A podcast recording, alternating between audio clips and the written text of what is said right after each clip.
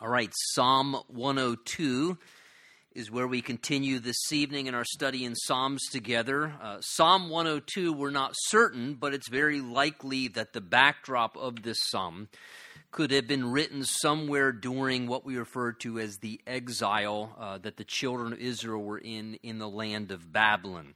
If you remember, the southern kingdom of Judah, when they were conquered, ended up being taken into captivity. And according to God's promise, we're told that because of their neglect of some of the things that God had told them to do, not only their idolatry, but particularly because of their neglect of honoring the seventh year or the Sabbath year to let God's land, again, always remember it wasn't their land, it was God's land, which is why God can give it to them which then indicates whoever God gives to something, He's the creator. God says, The world is mine. Uh, whoever God gives something to, that's who it belongs to. Uh, so ultimately, that land belongs to this day still to the Jewish people, not because there's something uniquely in and of themselves special about the Jewish people, but because God, in his sovereign determination, chose to allot it to the Jewish people. God chose to give the descendants of Abraham that land for his purposes and for his reasons. They are his chosen people through which he's fulfilling and will continue to fulfill his purposes through. But if you remember, because the land belonged to God when they didn't honor what God asked them to do, over a span of 490 years, every seventh year, they were supposed to let that land rest. But because of their, it seems perhaps maybe greed, to try and get more for themselves. And perhaps maybe if it wasn't greed, maybe for others it was unbelief, thinking if they don't work in that seventh year, how will we provide? How will we take care of ourselves? And both in and of themselves are wrong. Unbelief and not trusting God to provide when you do things God's way and handle things and manage things God's way as well as greed, thinking that you have to strive or you want to strive to get more greedily than what you really need. Either way, they didn't let the land rest. And so God basically, on top of their idolatry, said, okay, uh, you owe me 70 years that you took away from me, that you stole from me. So God said, for 70 years, you will be conquered. And, and they stood in Babylon for that 70 year period. Not only has God worked and orchestrated discipline in their lives, but it was ultimately that the land might have its Sabbath rests that the people had really just disregarded. But again, God promised to them that there was a set period to this discipline. It wasn't prolonged. It wasn't going to last forever. And just like any good parent, you know, you don't perpetually punish your child forever. You may be tempted to do that sometimes, uh, maybe when they misbehave, but usually you set a limit to that punishment or discipline. And so, again, this was a disciplinary thing that God brought upon them. And He promised them at the end of those 70 years that they would be returned to the land. The land itself was conquered. The, the city of Jerusalem, the walls were leveled, the gates were burned with fire, it was left in rubble. Many of the poor were left in the land, many others were taken away into captivity. And so we believe, it seems as we read this psalm, some of what's described, that the time of this exile could be where the psalmist, kind of as a backdrop, is saying some of these things from, regretting some of the sufferings of the hardship of sin that he was enduring and they were enduring as a people and kind of, if you would, awaiting this promised opportunity. You'll notice there's kind of this sense of hopefulness amidst the hardship that there is coming, is going to say, a set time, God, when your favor will return. And, and you're going to restore us back to the land, and you're going to rebuild Zion. You're going to restore Jerusalem. And so there seems to be this kind of awaiting of this promised opportunity to be restored back to the land and to see it rebuilt and restored in God's timetable.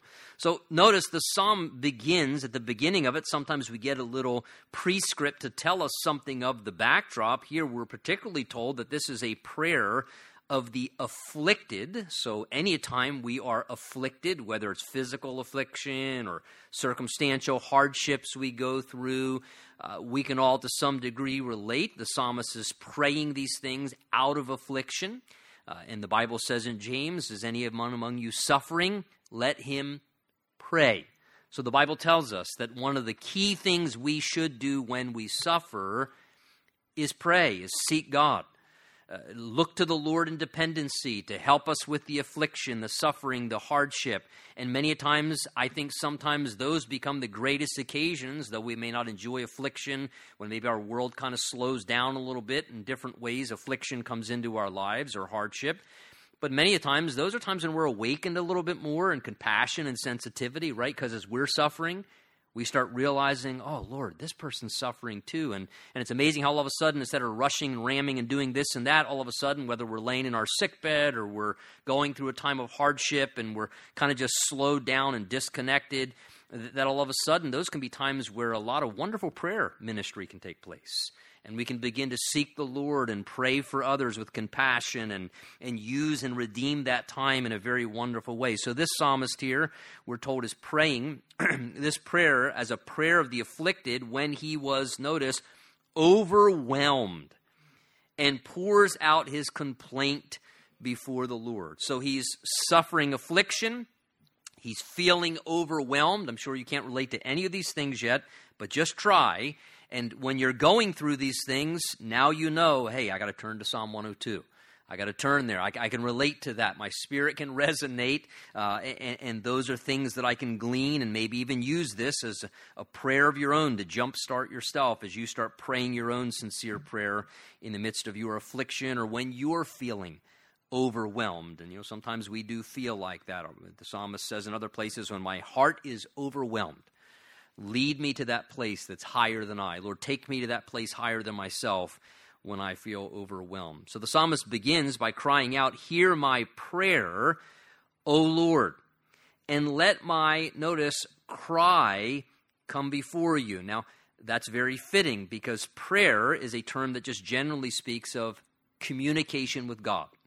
It's a term that speaks of, again, remember, not monologue, but dialogue. And whenever we talk about prayer, it's important to understand sometimes we, we, get a little bit off track with that.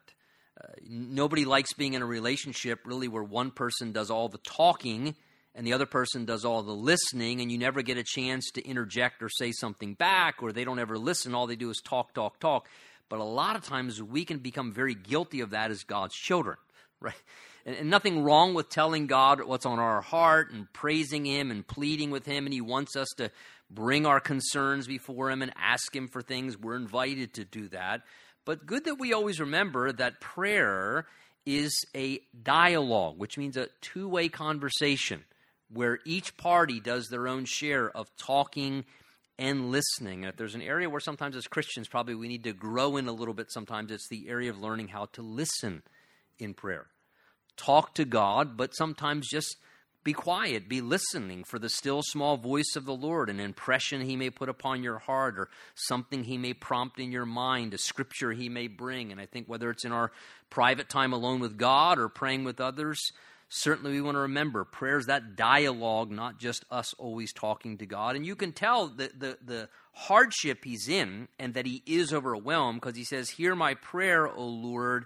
Please, God, listen but then notice the next statement, he changes his word, let my cry come before you. And then that's how you can tell there's intensity. Prayer is talking to God, communicating with God. Here he says, my cry, Lord. You know, the idea is here intensity, deep concern.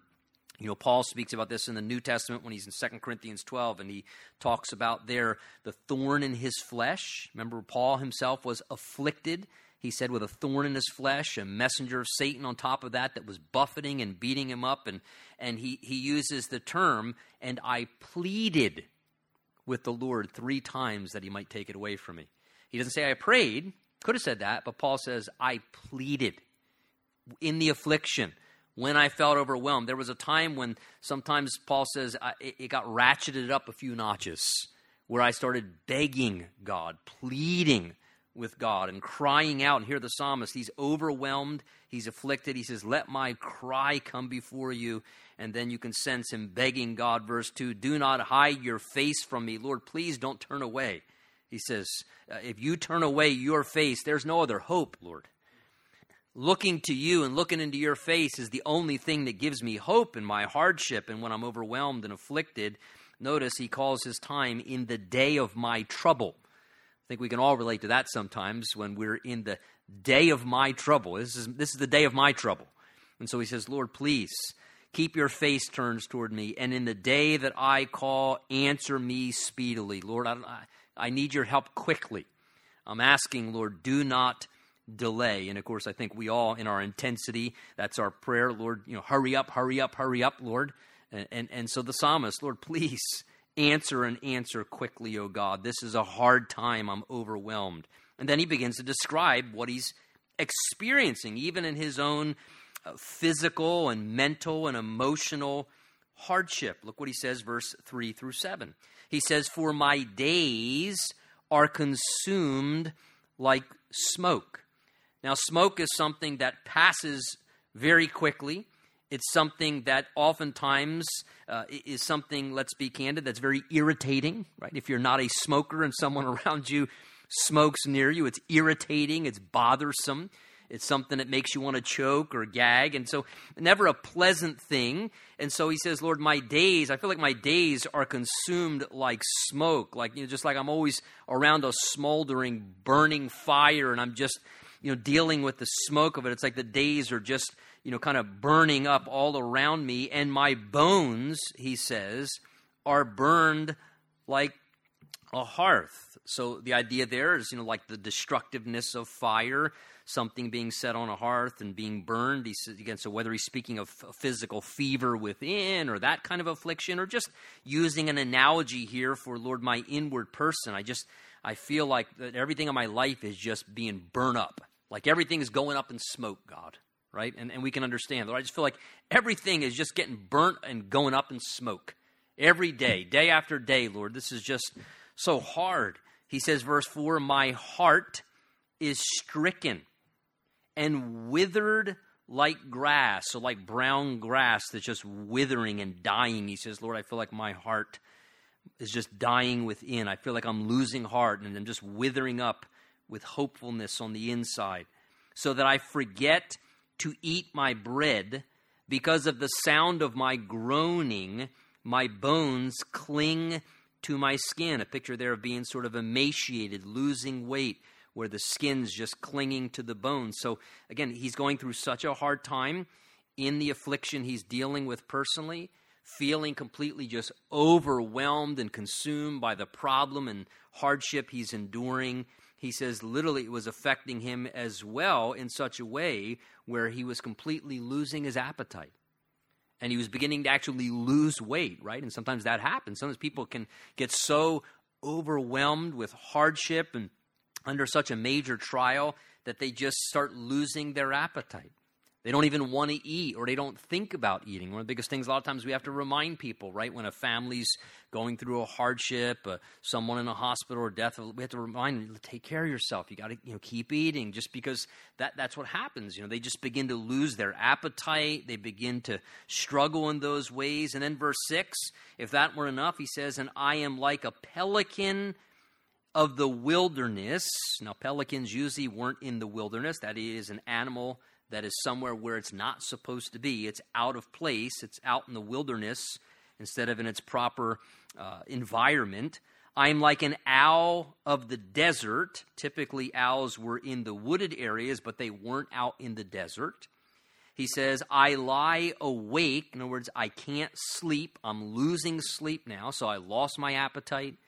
I'm overwhelmed. I feel horrible. Now I can't sleep.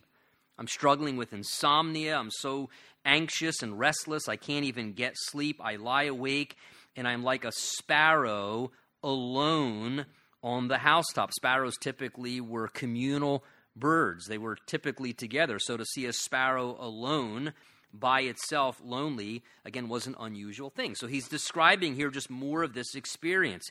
He says, I'm going through a time of loneliness. I feel so alone. I'm isolated. I don't have around me the people to be supporting me and helping me. So not only is he struggling in affliction and feeling overwhelmed, he's lost his appetite, he's losing weight, and then on top of it, he says, and I'm completely isolated. I'm isolated. I'm all alone, and I'm dealing with loneliness and the struggles of isolation. And then, if that weren't bad enough, verse 80 says, And then my enemies reproach me all day long. Again, perhaps again, as he's thinking about if they are there in the exile, just the mockery of the Babylonians mocking them for the failure of their God to take care of them, and mocking them that now they're their prisoners, and, and just you know tormenting them because of maybe the mistakes of their past, and now here they are in exile, suffering the consequences of their own sin and mistakes from their past. And again, you know, often we, you know, I think sometimes can almost undervalue the, you know, the, the painfulness of, of words and people mocking us and saying hurtful and critical things. And even as God's people, sometimes we almost kind of want to brush off as if somehow it doesn't have an impact upon us. We know we're going to be persecuted. We know at times we're going to be mocked or reproached. Uh, but, but that can really have an effect upon people and can really bring a, a discouragement to their heart. And he says, They're deriding me. He says, They're swearing against me. For I have eaten, he says, verse 9, ashes like bread and mingled my drink with weeping. So he says, as I'm eating and drinking, I'm mourning. It seems maybe he was putting ashes on his head as a way of you know, repentance and grieving over what he's going through, a common thing the Jews would often do in that Mid Eastern culture. And he says, my, even my, my drink and my, my, my food, he says, just the ashes and the tears are running down into it. Now, verse 10, he makes this comment. He says, because, now notice, of your indignation or your anger. The idea is, Lord, that you are upset in your wrath. For you have lifted me up and then cast me away. Lord, he says, almost the picture there is like, Lord, I feel like you've picked me up and just tossed me aside. Lord, like you've just, you know, you, you brought me to something wonderful, but then you took it all away from me. And that's kind of the picture here. Lord, you lifted me up, but now, but now it's like you've just, like everything's changed. It's like you've just cast me away now. And my days, he says, verse 11, they're like a shadow that lengthens. And I wither away. This is his final comment, kind of about what he's dealing. I, I feel like my life is withering away like grass. Lord, I just, I just feel like the, the, the, the value, the quality of my life, he says, I just feel like my life is just withering away like it's just failing and, and falling apart altogether like weak, frail grass that is just withering away and dying up like a brown lawn. He says, just, you know, and notice he seems to indicate, verse 10, that he recognizes to some degree that perhaps some of what he was dealing with in the affliction and the hardship, that to some degree maybe he sensed some of it was connected to his own sin and wrongdoing. Because he does mention in verse 10, Lord, it's because of your indignation and your wrath that I'm dealing with some of these things. Some of this is the repercussions, some of the consequences that have come upon us as the people of Judah here in the land of Babylon. Some of this is our our time of suffering until we get to the other side of the discipline and can begin to be, experience the, the promise and the hope in the future on the other side of these consequences for our sin. And you know, sometimes I think we all know that. There are times when we're suffering or struggling, and, and there is just a very clear awareness some of what I'm suffering right now, I brought upon myself. Uh, this is the result of some bad choices or some sinful actions. And, and I think sometimes uh, we, we recognize that, that we're under the chastening hand of the Lord. And, and maybe that's why we're going through that. And Hebrews 12 tells us simply don't despise the chastening of the Lord, not to be discouraged, but to kind of just yield into it. Don't, don't begin to feel hopeless. Yes, it may be hard. Yes, it may be painful. He says, no, you know, chastening seems pleasant for the moment, but painful, but it yields a peaceable fruit of righteousness to those who are trained by it. And just yielding to it, realizing it's not going to last forever, but let that consequential pain serve its purpose. So, whether he genuinely knew that, and that's what he's indicating, or maybe on the other side of that, maybe he just sensed or felt like God was upset with him. And sometimes that happens when we go through an affliction or a hardship or difficult things come into our lives. Sometimes we just presume, Lord, you must be upset with me. Lord, you must be, God must be angry at me.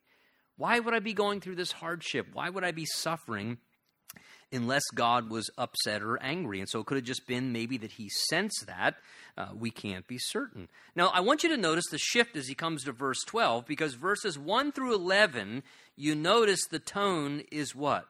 Lord, my, I, my, I, my, I. In other words, the first 11 verses, he's pouring out his cry before the Lord, and everything is about what he's experiencing, how he feels, and he's just pouring out his hardship and his pain and suffering before God as God is listening.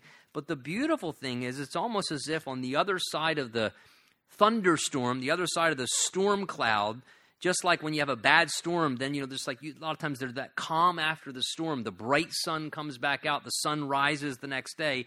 And notice now when he comes to verse 12, he says, But you, O Lord. In other words, yes, he was focusing for a brief time. There was a appropriate thing to say, I'm going through this. Lord, my problems are that, and so on and so forth. But he didn't perpetually remain focused upon himself. He didn't stay laser focused, zoomed in, become self consumed with just his problems, with just the pain, and the whole focus being upon this problem and this painful thing and my life this. And, and because that can almost very quickly get into an unhealthy preoccupation with our own pain and our own problems and our own hardship and can really just make us get more overwhelmed because then we hyperfixate in preoccupation and then self-pity sets in and then the problem just gets bigger in our eyes and bigger in our eyes and bigger in our head. And all of those things then mentally and emotionally and spiritually and even physically, right? Stress, stress, stress. I mean, you, you can make yourself sick with just stress. And it just compounds and gets worse. So, yes, he poured out his complaint, but then he said, you know what? Shift focus. I, I need to focus on God now. I need to get my eyes on the one who can help me with my problems and who can give me what I need in the midst of this. So he says, But you, Lord, my days, uh, they're withering away, and I'm in a lot of pain and hardship. But you, O Lord, shall endure forever, and the remembrance of your name to all generations. So notice, he speaks of the brevity of his life withering away like grass, but in contrast, he says, Lord, you're everything opposite of what I am. You're strong, stable, you endure forever. Lord, you're never going to be taken off your throne. N- nothing will ever make you weaken or wither away in who you are. He says, You remain to all generations, your greatness in comparison to my insignificance and my weakness. And a lot of times, you know, that's, that's a great consolation. Aren't you so thankful that our being sustained, our survival, the promises of God are not dependent upon our condition? They're dependent upon what? God's character. That's what they're rooted in. And this is what the psalm, Lord, yeah, I may be withering away, but Lord, you're going to endure forever. And, and, and, you're strong to all generations. And he says, verse 13, and you will arise. I like that. Lord, you will arise. You'll come to my aid. You're not going to sit there like a, a, a person who's ignoring your child. Lord, you will arise. I believe it. And have mercy upon Zion, upon Jerusalem. Lord, you're going to have mercy upon us. Notice verse 13 for the, the time to favor her, yes, the set time has come. So, again, as he talks about here, a time of favor and the set time coming, he could be referring to that time of favor, the end of the 70 year captivity, and the set time when God promised that he would restore them back to the land. And the psalmist knew that. So he said, Lord, there is a set time when there's going to come a paradigm shift. And you're going to restore us. And you're going to put everything back together. And Lord, I believe that time of favor is coming for your people. I believe the set time has now come. And so with expectancy, he's he's writing these things believing the opportunity is about to come to pass to be restored to the land. Or this could be a reference to perhaps even something just further out as the Spirit of God's writing through the psalmist of that time of the favor of God and the set time when ultimately Israel was in 1948 restored to the land, and yet there are still promises and things God has in store, a set time when God will again, the Bible speaks of the 70th week of Daniel, that seven year period of the tribulation, when God will again complete one final seven year period with the nation of Israel. God will begin to do unique things among them. And there's a time of favor and a set time that God has for other things, even way further out in the prophetic scope to the end times. Now, the thing that's encouraging for us is to realize that though in the same way this was true for them, I believe that there are times when, uh, in a personal way, in a unique way, there comes a time of the favor of the Lord. There are set times that God has to do certain things in our lives. And, and what a wonderful thing for us to be sensitive to the timetable of the Lord and to realize, Lord, the set time has come. This is the set time now, Lord. This is the time your favor is going to be poured out. Lord, this, I've been waiting, but Lord, this, this is the time that you've set. This is the set time now. The time has come. And Lord, your favor will be attached to that because it's when it's God's appointment time, the favor of God will be upon it. And I think sometimes we, uh, to a personal degree, can take this and apply it to our own lives. He says, verse 14, For your servants take pleasure in her stones and show favor to her dust, so that the nations shall fear the name of the Lord. So again, Lord, your servants take pleasure in her stones, referring to Zion or Jerusalem, the, the, the, broken down stones. The city was in rubble. But yet, in the spirit of optimism and faith and confidence, the, the psalmist is saying these things Lord, your, your servants, we take pleasure in those stones and rubble because, Lord, the nations shall fear the name of the Lord, the kings of the earth your glory. Verse 16, for you shall build up Zion. Lord, it may look like a mess. It may be all destroyed and ravaged and ruined, and the stones may be in rubble, but Lord, you're the one who's going to rebuild Zion. Lord, you're going to build it. And you know, it doesn't matter what the building materials are if God's the one doing the building, right? It could be a bunch of rubble and construction debris as the city was, but the psalmist said, Lord, my confidence is this you're going to build the city. You're the one that's going to do the building. You shall build up the city, for he shall appear in his glory. It would be for the glory of the Lord, because the Lord would be the one doing it. And verse 17, he says, For he, God, shall regard the prayer of the destitute. Those who are destitute have absolutely nothing. We're empty handed. When you're destitute, you are beyond poverty, the idea is, you know, just completely destitute. But he says, Lord, even though we're destitute, you don't despise the prayer of the destitute. In other words, what a wonderful thing that God doesn't respond according to what we can bring to the table. It's not like God in a negotiation says, Well, what are you bringing in on the deal here? Yes, we need to work in that situation, or yes, I, but what, are you bringing something to the deal? I mean, are you, and, and God says you can come completely empty handed. In fact, God says you can come destitute. You can have absolutely nothing. I think God almost likes when we come in that condition, completely destitute, like beggars saying, Lord, I have nothing to bring to the table except faith. Lord, I just believe that you regard the prayer of the destitute. And, and, here, the psalmist, just in this confidence, I mean, the city was a mess. They weren't restored back, but he believed, Lord, you're going to regard the prayer of the destitute. And ultimately, God did move on the heart of Cyrus, we know, and let them be returned to the land. Verse 18, he even says, and even if it doesn't happen, this is the sense here, even if it doesn't happen with me, look what he says, this will be written for the generation to come, that a people yet to be created may praise the Lord. So the psalmist says, I'm going to write these things either way, because even if I don't see it in my generation, then he says, they'll see it in the next generation, I believe it. And, and I like this here. This is going to be written for the generation to come that a people yet to be created. God knows people even before they're created. Oh, when when when does life become viable life? Is this? God says even before it's created. God knows people's existence even before they're created. The Holy Spirit speaks up here for a people yet to be created. Conception hadn't even happened yet. Yet to be created that they can praise the Lord. That's how much God values every life. And what's God's goal for every life? Ultimately, to praise the Lord, to honor God as their creator, to give glory to Him. And He says, I'm looking for that next generation to be raised up that they may praise the Lord. Well, that should give us a heart to want to see life protected and to care about generations to come. That we would want to pass on to them our faith and even you know records and things, you know, written things and just valuable things to help the next generation to praise the Lord, even as we do in our current generation. For verse 19, he looked down from the height of his sanctuary.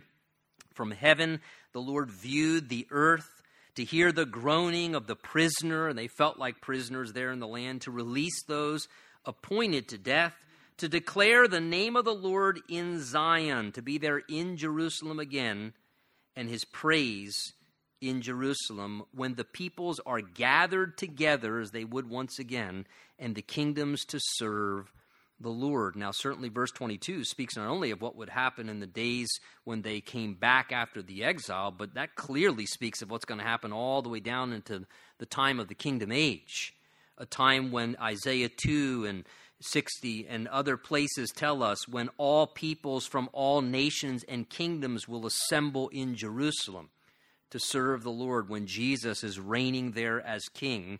So, certainly, even beyond the present, the psalmist was seeing things further out that will one day come to pass. Now, verse 23, he declares, He weakened me in my strength in the way, He shortened my days. Now, interesting here that the psalmist acknowledges in personal humility, verse 23, he says, God weakened my strength in the way that I was going and, and, and shortened my days. It's almost as if the psalmist somehow sensed or discerned, Lord, maybe you thought I was a little bit too strong in myself. Lord, maybe to some degree you saw my own strength and kind of stubborn or self sufficient spirit or, or my persistence and who I was. And so, Lord, you weakened my strength. You know, isn't it amazing that God in His love, whether it's a part of our you know, disciplinary correction, maybe if our pride needs to be broken in some way and God kind of, you know, has to break our, our strong, stubborn spirit of us and kind of weaken us a little bit to show us a little bit more of our human frailty or to kind of take a little wind out of our sails or whether it's just, you know, not necessarily maybe a disciplinary action, but sometimes just for our own benefit, sometimes God will allow things to come into our lives to weaken us to a degree and, and to be in a place where we're experiencing human weakness through what we're experiencing a hardship, a, you know, an illness, a setback, a difficulty, a trial, something we're going through where we're having a hard time. And he says, He weakened my strength and, and, he, and he shortened my days. But see, when God does that, it's never in any way to be harmful to us because the Bible tells us in plenty of places, like Isaiah 40, that God gives power to the weak. And God says, To those who have no might, I increase strength. Paul, when he spoke about his own thorn in the flesh, right, from a New Testament example, he pleaded with the Lord, Take it away from me, take it away from me. And Jesus said, My grace will be sufficient for you. In other words, my grace will be enough in the midst of your pain and your weakness and this hardship that I'm not going to remove for this period of your life right now. And he says, You're going to experience measures of my grace. And Paul ultimately said, Remember, he said, Therefore I will boast in my infirmities and my persecutions and my difficulties and hardships. And he says, For I've learned that when I am weak, that's actually when I'm strong. And so sometimes, again, does this resonate with our logical mind, Lord, why wouldn't you make me make me strong? I want to be like a Superman. I want to I want to be, you know, like like a Christian version of Rambo, Lambo. I want to charge the world and I want to bulldoze everybody down. And the reality is is what we tend to forget sometimes is sometimes in our human strength what we can begin to do even unconsciously is we start to quench the Holy Spirit because we're living in our human spirit. And our indomitable human spirit, a lot of times, it's a wonderful thing. And it can be a wonderful thing. But sometimes God, in His loving wisdom, if He sees it as beneficial, may weaken us in our strength in our way so that He can empower us with His supernatural strength in His way that we can experience the betterment for our lives. So here the psalmist, he says, Lord, you weakened me. It seemed like you were shortening my days. Lord, it seemed like that maybe I wasn't going to make it, he says. But notice, out of this, what did he do? He prayed. Isn't that what happens when God weakens us? Well, all of a sudden, we start praying like crazy when we're in chaos or catastrophe or critical. That it's amazing how that has a way to jumpstart all of our prayer lives. We all can acknowledge and resonate with that. He he said in in that moment, I said, "Oh my God." Do not take me away in the midst of my days. Lord, I feel like maybe you're shortening my days. Please, Lord. Lord, please, he says, have mercy. Don't take me away in the midst of my days. Your years are throughout all generations. Of old, he says, you have laid the foundation of the earth, and the heavens are the work of your hands. They will perish, but you will endure. Yes, they will grow old like a garment, like a cloak, you will change them, and they will be changed. But you are the same. Your years will have no end and the children of your servants will continue, and their descendants will be established before you. So notice, what's he doing here again? He's contrasting, comparing or contrasting, however you want to see it, human weakness and frailty with the power and the awesomeness of God. And, and this is the wonderful trade off that we can accept our human weakness and our frailty. In fact, we do good to humbly recognize that. The psalmist is going to say in Psalm 103 he's going to say, Lord, you remember my frame that it's, it's just dust. A lot of times the problem is we forget that we're just dust. we, we think we're something more than that. And God's, no, I, I know what you are. You, you're just, yeah, you're just dust. And so here the psalmist says, Lord, I am so weak, so frail. But he says, Lord, the thing that's wonderful about that is he says, in contrast, Lord, your years are through all generations. Lord, I feel like you may be shortening my days, but Lord, it's the exact opposite. You're going to endure forever. Your days have no end. He says, verse 25, in fact, of old, you laid the foundation of the earth, and the heavens are the work of your hands. He's acknowledging God as creator. Lord, I, I can't do much of anything. I feel completely weak and incapacitated. I, I feel so limited right now. Lord, I feel so helpless. But Lord, you have so much strength. You created everything. You're the exact opposite. You created the heavens and the earth, he says. You're creator God. These things are the work of your hands, even the heavens. And he says, in fact, even the heavens and the earth, all the glory of creation, right? the universe. So, not just this ball of dirt we live on, but the heavens in the Bible often has referred to in three different ways. You have this, the, the atmospheric heavens, the stellar heavens, and then the eternal heavens. So, we, he's encompassing here everything from the ball of dirt we live on called Earth to all technically the universe, the solar system, the stars. And he says, Lord, you created all these things which seem so powerful and amazing and immovable, right? But then he says, but even those things, they're going to perish too. They're not even going to last forever. Even all these physical things of creation, they're going to perish. But God, though those things are going to perish that you created, you're going to endure, he says, because you're the creator. God, you were around before you created everything, and God, you're going to outlast everything physical that you created. In fact, the Bible tells us in Revelations there's a new heaven and new earth that will one day be coming. And so here, notice what he says in verse 26. Again, he says, They will grow old like a garment. Again, the idea is there's an expiration date on all this physical creation stuff, which really is a good reminder when we find ourselves way too inclined to want to worship and save the earth. We're trying to save something that's got an expiration date. He says, One day, it's, Lord, it's all going to grow old. It's going to expire. It has a set time. And like a garment, like a cloak, you will change them and they will be changed. One day God's going to, like changing clothes, He's going to, okay, I'm done with that. I'm done with creation.